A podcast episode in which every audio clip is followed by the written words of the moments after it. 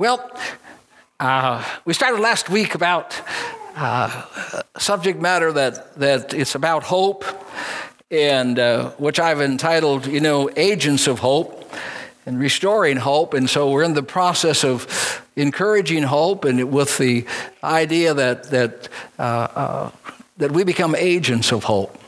And we'll look at a, a, man that became an agent of hope this morning uh, in, uh, in a dire situation. Uh, but in review, let me tell you, you know, just, just a capstone or just a little bit inside of what we talked about uh, last week as we started out. Uh, number one, that is that oftentimes we're looking for the vase when God has given us the clay. Many times we are shoppers rather than shapers. And God wants us to recognize and realize that He has given us the clay and the clay can become the vase, but as culturally, which we are, we always look for a finished product, and and you know, but God is looking for us to be, uh, you know, part of that, uh, uh the, uh, the the development and what's happening with the clay that He put in our lives, and clay is humanity or raw material. Uh, so, yeah, we discussed last week how important that is. That that uh, you know we just can't show up at the showroom. We might have to get in the dirt. And out of the dirt, you know, comes the formation. Uh, excuse me. And of course, all of the great possibilities that that that uh, you know happen and, and are there, uh, you know, when when that takes place. Amen. It says in Second Corinthians uh, chapter four, verse seven, that we have this treasure in jars of clay. Jars of clay. It's, you know, uh, it not only speaks, you know what I mean, of, of how fragile it is, it also speaks, of course, you know what I mean, that, you know, of its possibility and its potential. It can be shaped. That's what he said to the house of Israel. He said he went down to the potter's house, and, and all of a sudden, you know, uh, in the process of, of the, the hand of the potter, uh, you know, the, the jar got marred. You know, had some defects in it. And, and so he went ahead and, you know, he goes ahead and, you know, re softens the clay and to make it into uh, another vessel. So, uh, um, anyway, God, God, you know, facilitates those things, and and we as as human beings are uh, a real part of the process, you know, that takes place. And then we ask the question about what can cause your hope to sour. Hope is vital to life. There's a three, four, threefold uh, chord that's necessary, and that's uh, yeah, is you know, uh, yeah, faith, hope, and love. All right, I'll get it. Uh, but it's that cord It's that it's it's that bond, and it's that connecting act, aspect to the anchor that we have that enters within the veil, and of course that was Jesus Christ that entered back behind the veil. But we looked at the the story on the road to Emmaus. How does how does our faith, you know? Uh, sour? Uh, how, can a, how does our hope kind of sometimes get derailed? We discovered that sometimes we hope in the wrong things. We place our hope in the material world. Now, that's a real part of our world, but, you know, uh, our passage of scripture is Romans chapter 15. You know, now may the God of hope fill you with all joy and peace in believing that you may abound in hope by the power of the Holy Spirit. So there is, the, there is a source center, a resource center, uh, in that hope is not just something, you know, that, that is a stagnant, uh, you know, uh, without a, uh, a, a visible, viewable, uh, you know, identity that comes across. Joy and peace.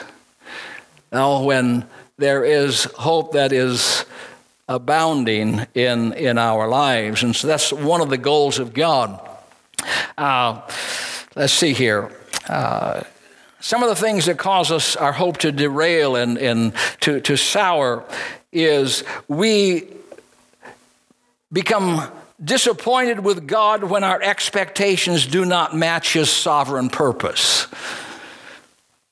God always reserves the parameters for His sovereign purpose.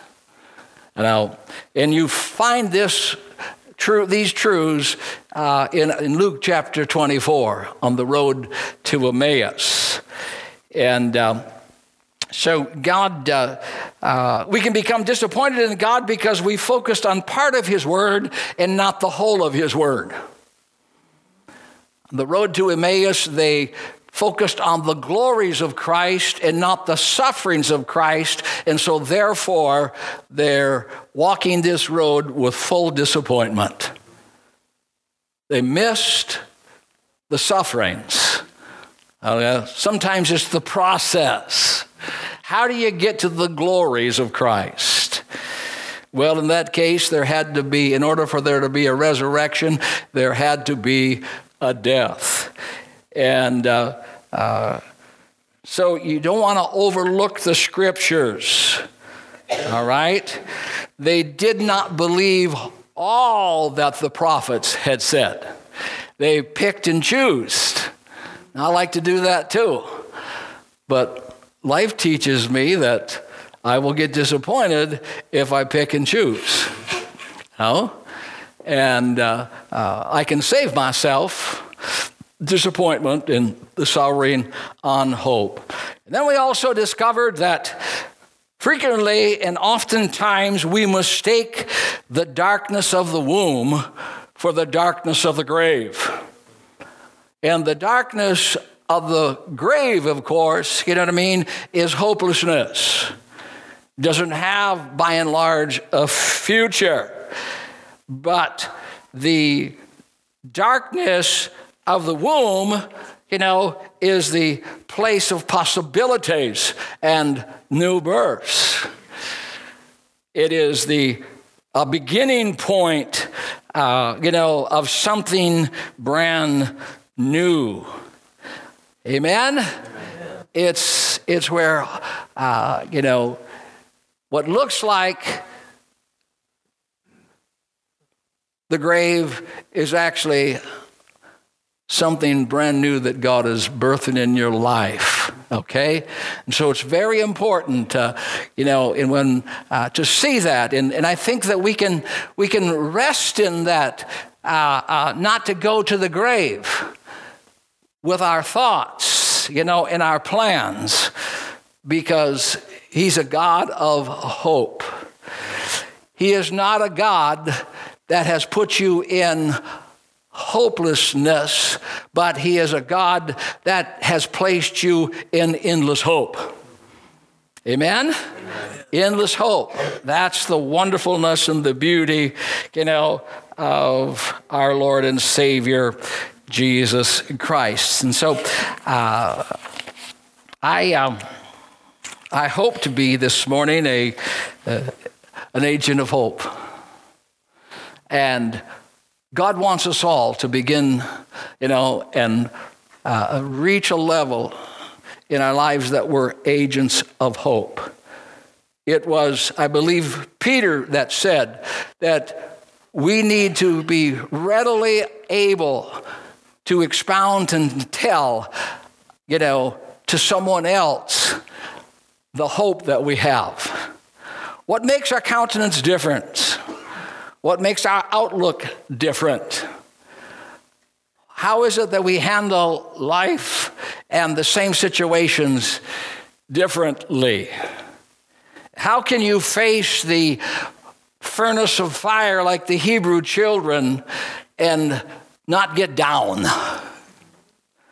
How can you, you know, uh, face the den of lions and, you know, just use the lions for your resting place. Well, it's because somehow the God of hope has, has so uh, uh, influenced your life. Your picture of Him, you know, has been magnified. When it says magnify the Lord, it's saying, you know, you need an enlargement. You need a, a bigger picture. You need to blow up. You need to see God as, as He really is. And you, you, that happens through, through the Word. It happens through, you know, just walking with Him. It happens with fellowship with Him. It happens with, with being with the brothers and sisters that, that, you know what I mean, that maybe have had some revelations. Because that is what happens. People get revelations and they share those revelations, and it, it helps us um, along the way. But we're going to look at this a story of Paul from Acts chapter 27 today. Try to gather some things from it. Uh, you know, and how is it that you can be in the center of God's will and still face adversity? Right in the center of God's will and still face adversity. It says in Acts chapter 27 that God had said, uh, spoke to Paul about that, you know, he must bear witness for him at Rome. Now, previously, I believe in Acts like chapter 24, you know, the prophetic word in the setting had come forth that he must go to Rome. And so here is Paul, you know, just walking out the will of God. Now, first of all, you know, something I find amazing is this guy, he knew that he knew that he knew that he knew. You've heard that phrase. Why do you say that, Pastor? Well, who's going to get on a ship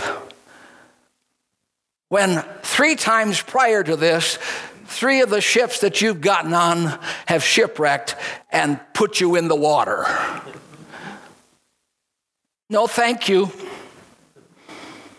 I mean, if we find out an, an airline is not quite up to par, we don't buy a ticket. We're not going there. But here's this, here's this guy. This is going to be his fourth shipwreck in the story. But three shipwrecks, and Second Corinthians tells us, you know what I mean, uh, you know, the adversity in this man's life. And yet, because he knows, he knows, he knows, he gets on this ship, and you're kind of familiar with the story. You know, he tries to warn them, and, and uh, you know, tells them that, you know, it's not a good plan. You shouldn't be doing it. Why do difficulties come while doing the right thing? Well, let's just get, discover a, a couple of reasons why. Number one, there is such a thing as satanic opposition. This same guy, the Apostle Paul, in 1 Thessalonians chapter 2, he said, You know, I wanted to come to you over and over, but Satan hindered me. There is an opposition, there is an opposition, and it doesn't mean that you're wrong. You know, it doesn't mean that you missed it. We're in a conflict, we're in a battle. There are opposing forces. And the last thing, you know, that they want, Satan wants to be able to let happen is for you to get to your destiny. For you to get where the role that God has assigned you, you know what I mean, is possible for you then to walk out.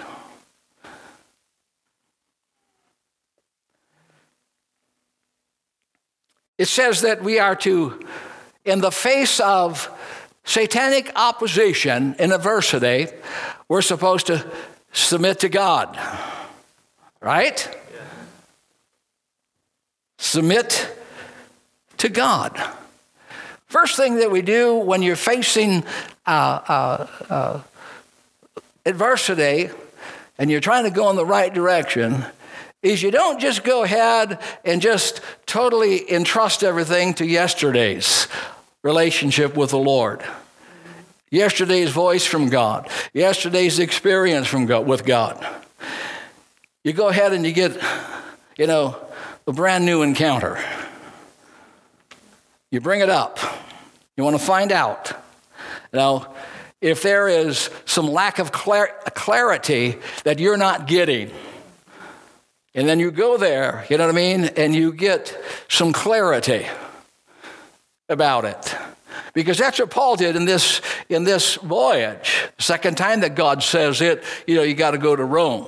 He's standing there, you know what I mean? And the inevitable is taking place. He says, Don't worry about it. I've called you to Rome. Now, it's still not smooth sailing, you know, for him or anybody that he's connected with. You don't travel alone.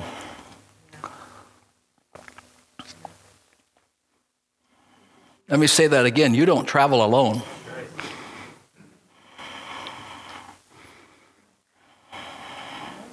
And you don't travel just for yourself. Ah, you're important. Amen. This is the victory that overcomes even your faith 1 john chapter 5 verse 4 so you got to submit to god and then you got to resist. You can't cave. You got to resist the devil. You just you got to get him out of the picture his influence out of the picture his voice out of the picture. Anything he says to you is going to be from a distance, it's not going to be from up close because it says he'll flee from you.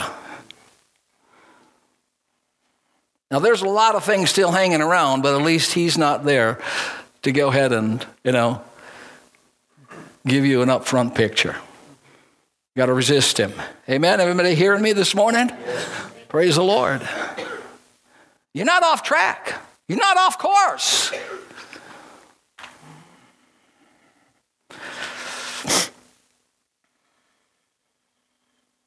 So, satanic opposition. How about when it seems like God doesn't intervene? And God can prevent anything. You know? God can change things in a moment. But oftentimes there's lessons in this for others who are sailing or whom your life is contacted with and you're a part of. It's not all about you. No. In this case, there was 275. 275 different individuals who needed to have an influence in their life so that they could see that, you know, there's a God. So they could learn that there's a different way of life. As they watch this man of faith handle the situation and give them directions, even what seems like perilous times that they were facing. And so Paul began to show them a new way of life. So when you're facing the will of God and adversity comes, you know what I mean? Invariably, there's other people there.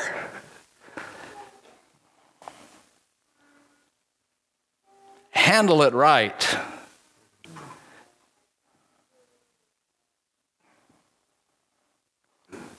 Because you're influencing. You're speaking into somebody's life. You're showing them a new way an optional way, all right? It's about others. Number two, when God doesn't intervene, there's lessons. In this case, for Paul, as he grew in faith, there was lessons for us to grow in faith. It is this man, after all of these things, and he writes, You know what I mean? And he understands that in his weakness, that's when he's strong. That learning contentment, whether or not the ship is falling apart, contentment, of course, is trust and reliance and assurance and, you know, in God's steady hand for the thing. He could see how faithful God could be and how God could move in so that things can only go so far. Somebody give the Lord a praise because there's the truth. Things can only go so far. He set a perimeters, he set limitations. He said to Job, he said, you know, go ahead, but don't you touch his soul. Eh, pretty free reign. Pretty free reign, but a limited reign. oh, hallelujah. A limited reign. Now, do we like the parameters? No, not in the least. But there again is the sovereignty of God with an ultimate end to make it better than it was in the beginning.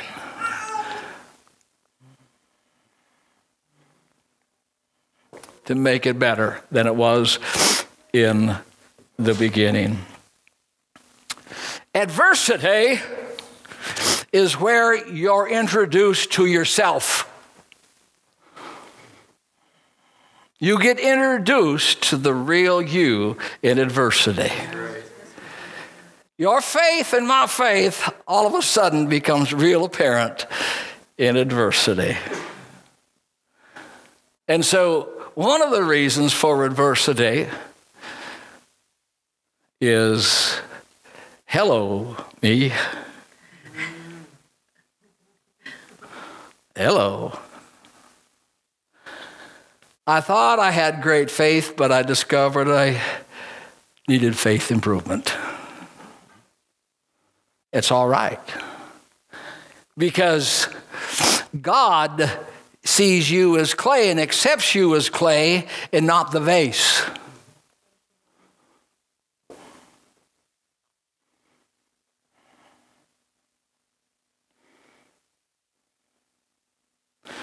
There's the story of Job, which we just alluded to. Everything went wrong. But it all turned out right. Sometimes you can't make head and tails of it. There's no common sense in it, there's no practicality in it. It is irrational. It doesn't add up.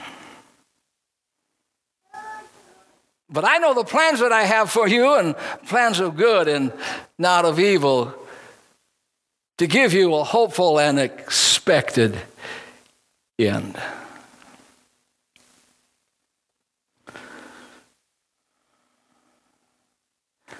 Yeah. When there's no explanation for the shipwrecks and the disasters which believers go through, there is still the unseen victory occurring far beyond the visible, which honors and glorifies God. Job said this after all of this and summarized it. He said, God, you know, he said, I realized that I knew about you, but now I know you.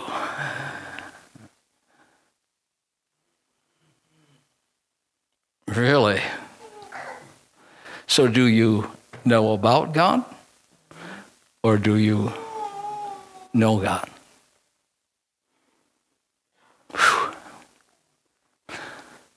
And God wants us to know Him. Of course, we must know about Him in order to get to know Him. But ultimately, God wants you to know that He's someone that you can trust. That's someone that you can go ahead, you know, and rely upon. And though life is bigger than you, though the storm is bigger than you, though adversity, you know what I mean, you know, is beyond your capability. These seasoned, you know, vessels, or, or not vessels, uh, sailors, were no match for the storm. They did everything in their power, but they could not stop the storm from breaking up everything that they were relying upon. And when the storm got done, all there was was pieces and parts.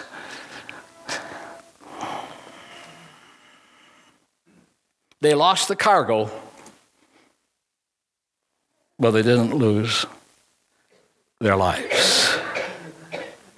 Life is always what God is about. It's not your cargo,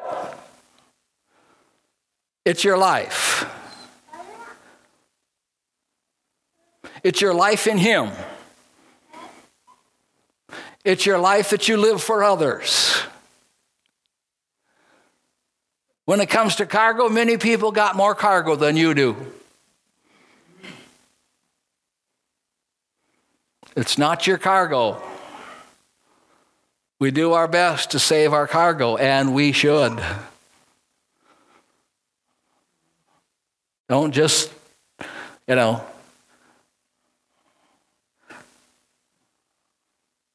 just leave it without trying. But sometimes when you've done it all, you just have to let the storm take you. because it's going to deposit you someplace. Somebody give a Lord a praise. yes, amen, Jill. It's going to deposit you someplace. There's an island. There's a people. There's a person. There's someone. You would sail by in your safe ship. And so he breaks your ship to get you to an in between port that you didn't even know that you were supposed to go to. All you knew was Rome. God says, I got a layover. Hate those layovers. I don't even like two stops in an airplane ride. It's straight through, or I'm not riding.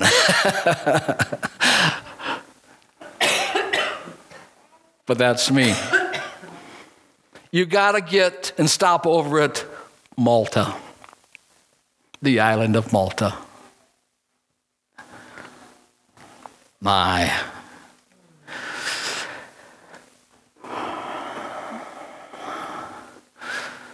We are agents of hope.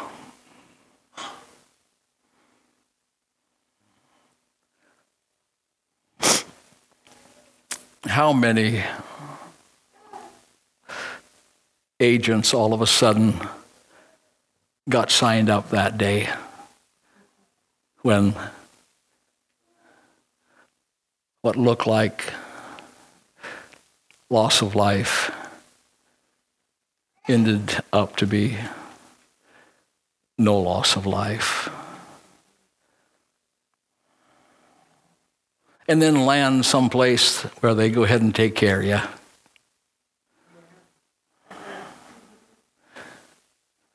You've lost everything. The cargo's gone. You're not to your destination yet, but God's got somebody that's going to fill in the gaps, that's going to hold it together.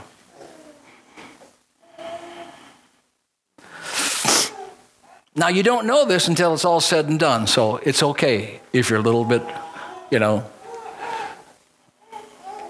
overwhelmed.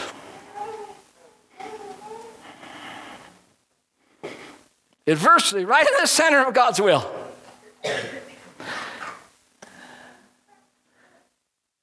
Church, this morning, there's a whole kingdom within you. A whole kingdom within you. The kingdom of God is not meat and drink, but righteousness, peace, and joy in the Holy Ghost. It's the rule, the reign, you know, and the, the, the, the, whole magnitude of the kingdom. Life and hope and truth. So the road rules run something like this. Sometimes following God, it will lead you into a storm.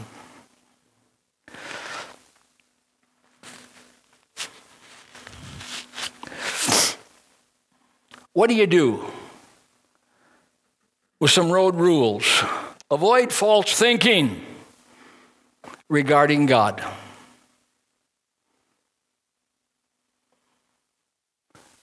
God knows right where you're at, right what He's doing.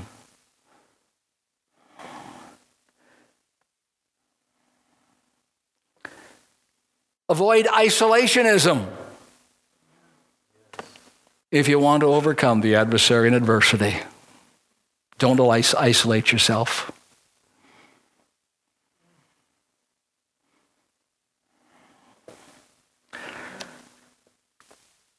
Give thanks. Praise is the door to God's presence. It's not normal, but guess what? We're not normal. We're not normal. Just ask some people. You got to trust God's goodness. So don't immediately assume that a storm in life means that you've stepped out of God's will. God's power is made perfect in, in weakness. I wanted to read something here, and I I think I'll read it at this point. This is Peter Marshall opened the session of the United States Senate with this prayer.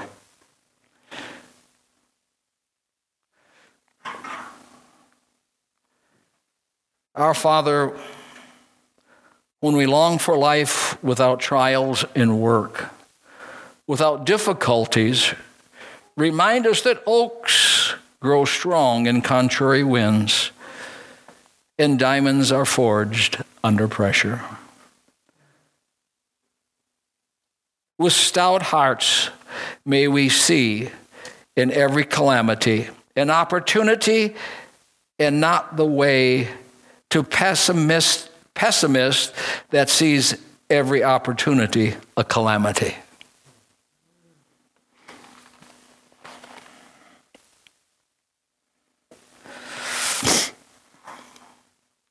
our struggles give us an opportunity to testify to the things of life. These are the road rules in adversity.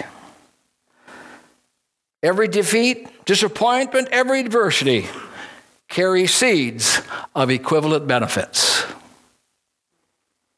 Of equivalent benefits. Because God is greater.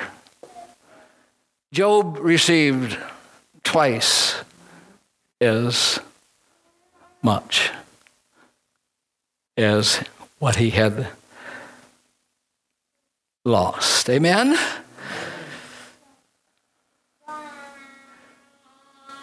When he was seven years old, his family was forced out of their home on a legal technicality.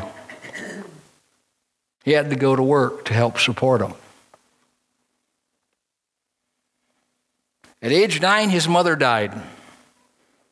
At age 22, he lost his job as a store clerk. He wanted to go to law school, but his education wasn't good enough. At 23, he went in debt to become a partner in a small store. At 26, his business partner died, leaving him huge debt that took years to repay. At 28, after courting a girl for four years, he asked her to marry him, and she said, No. You don't have it tough, do you? At 37, on his third try, he was elected to Congress, but two years later, he failed to get reelected. At 41, his four year old son died. At 45, he ran for the Senate and lost. At 47, he failed as the vice presidential candidate. At 49, he ran for the Senate again and lost. And at 51, he was elected president of the United States. Abraham Lincoln.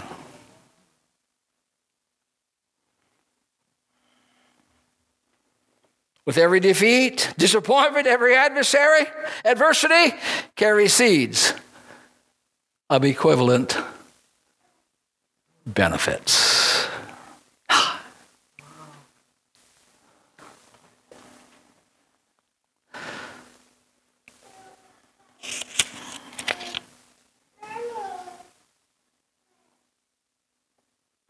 Dark nights, empty nets.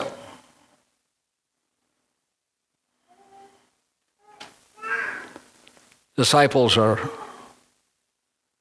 fishing all night.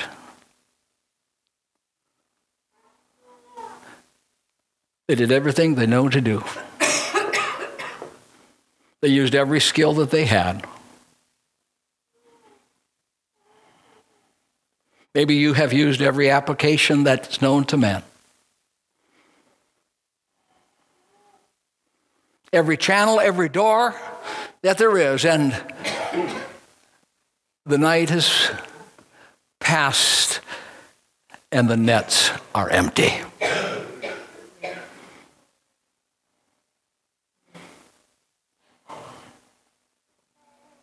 You know the story. how God turned that hopeless fishing expedition into a moment to remember. Never forget. Yeah. Ask my musicians to. There's so much to say, but I, I hope that I'm conveying the message as agents of hope. James says, My brethren, count it all joy Wait a minute, God, that's a tall order. I think I'm going to have to get in touch with the Holy Ghost in order to do that. Because may the God of hope fill you with all joy and peace in believing that you may abound in hope by the power of the Holy Spirit.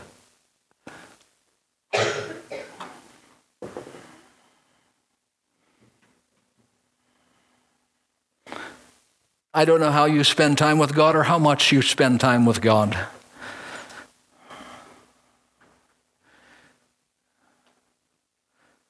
But spending time with God makes a difference.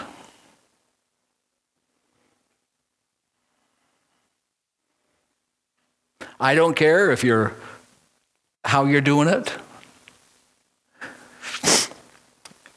You're trying to engage all the principles, great or if you just sit there crying your eyes out.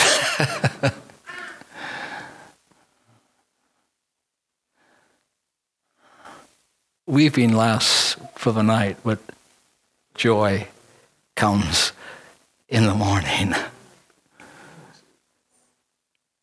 Maybe it's still nighttime and the time for the joy has, has not come yet. I can't determine those things, and by and large, they escape us even.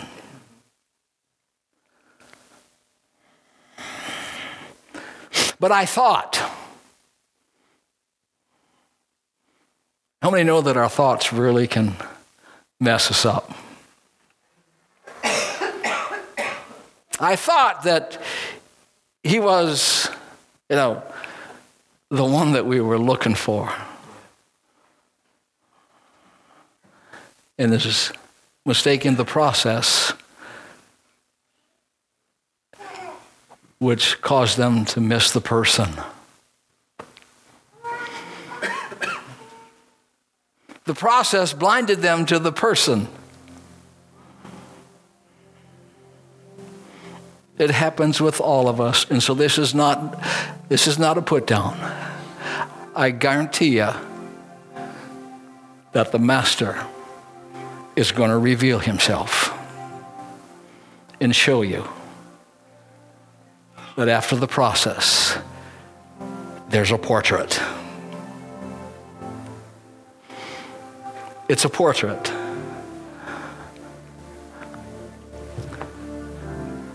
of who Jesus really is and what he is about.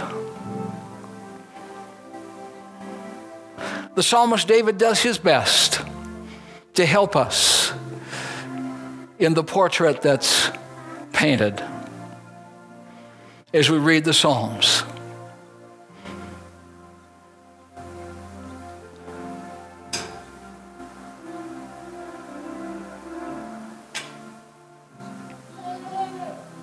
but sometimes even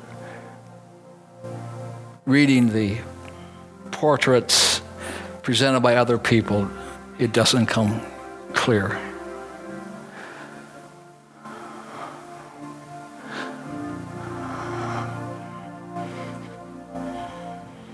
I don't know what the setting will be and what the circumstances, you know, that would accompany it, the revelation. But I do know this that because you really want to know, and that's where your heart is at. There will be some kind of arrangement. In the darkness that seems to cause you not to see is actually the darkness by which is going to reveal the light. Because light shines best in darkness. In darkness is only momentary. Amen. The road rules.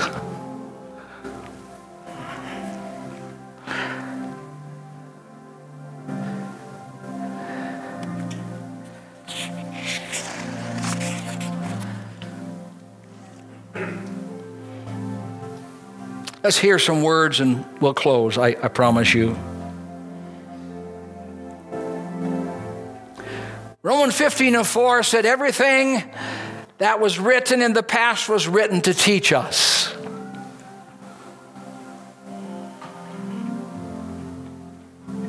That's why God said, You need to tell the stories to your children.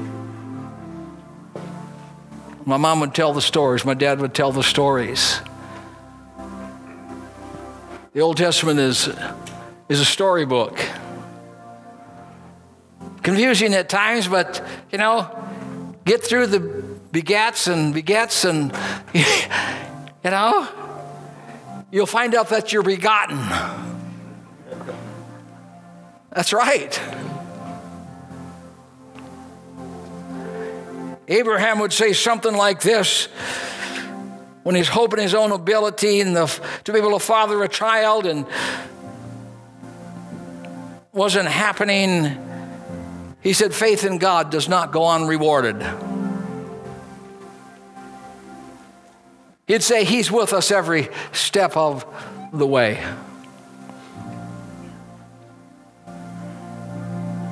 Even when you miss it, Gideon would say you can have victory as long as God is on your side. He'd also say that numbers do not matter with God. Whew. Daniel would say, with all the odds against us, we still come out victorious. Mordecai would say, if you are faithful and leave things in God's hands, he'll deal with your enemies. Somebody give the Lord a praise. Hallelujah, church. And don't think you don't have enemies. You have enemies. But God says, if you'll let me do it, I'll stand with me this morning. Hannah says God steps in in his own time if we remain fervent in prayer. David says, when God's favor is upon us, he protects us from attacks of the enemy, and we will always be victorious. And Paul would say, You've never gone too far for God to use and take, take us to the place that He wants us. Our lives have been redeemed from hopelessness, not just in heaven, but here on earth. Amen? So we're going back to the title. God says, I'm looking for some agents of hope. People who have learned, you know, about the God of hope. To tell the hopeless, to take those that are, that are in, you know what I mean, that are in the sea of your life and show them that there is a better way. Amen? Amen. Sometimes you have to hang on to the debris in your life, that's all you've got. But it will float you. Yes. Sometimes what God wants is when your sea is stormy, He wants you to share the good news. He doesn't want you to cry and complain how bad it is.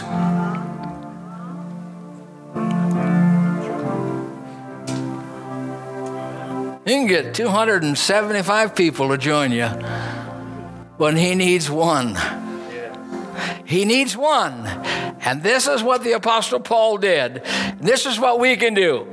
One man with hope in his heart and encouragement on his lips could change, as Paul did, the whole attitude of 275 other people. It might not be 275 people, but there is somebody, you know what I mean? One, two, three, or whatever, that you can help change the attitude that they have because they're in the same storm of life that you are.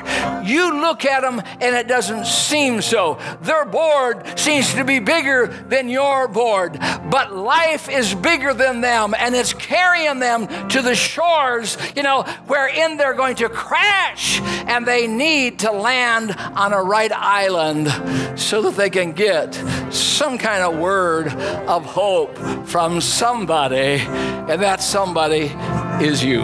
Amen? Give a Lord a praise this morning. Hallelujah. The God of hope fill you with all joy and peace in believing. God bless you. God anoint you. God, hallelujah, give you hope today.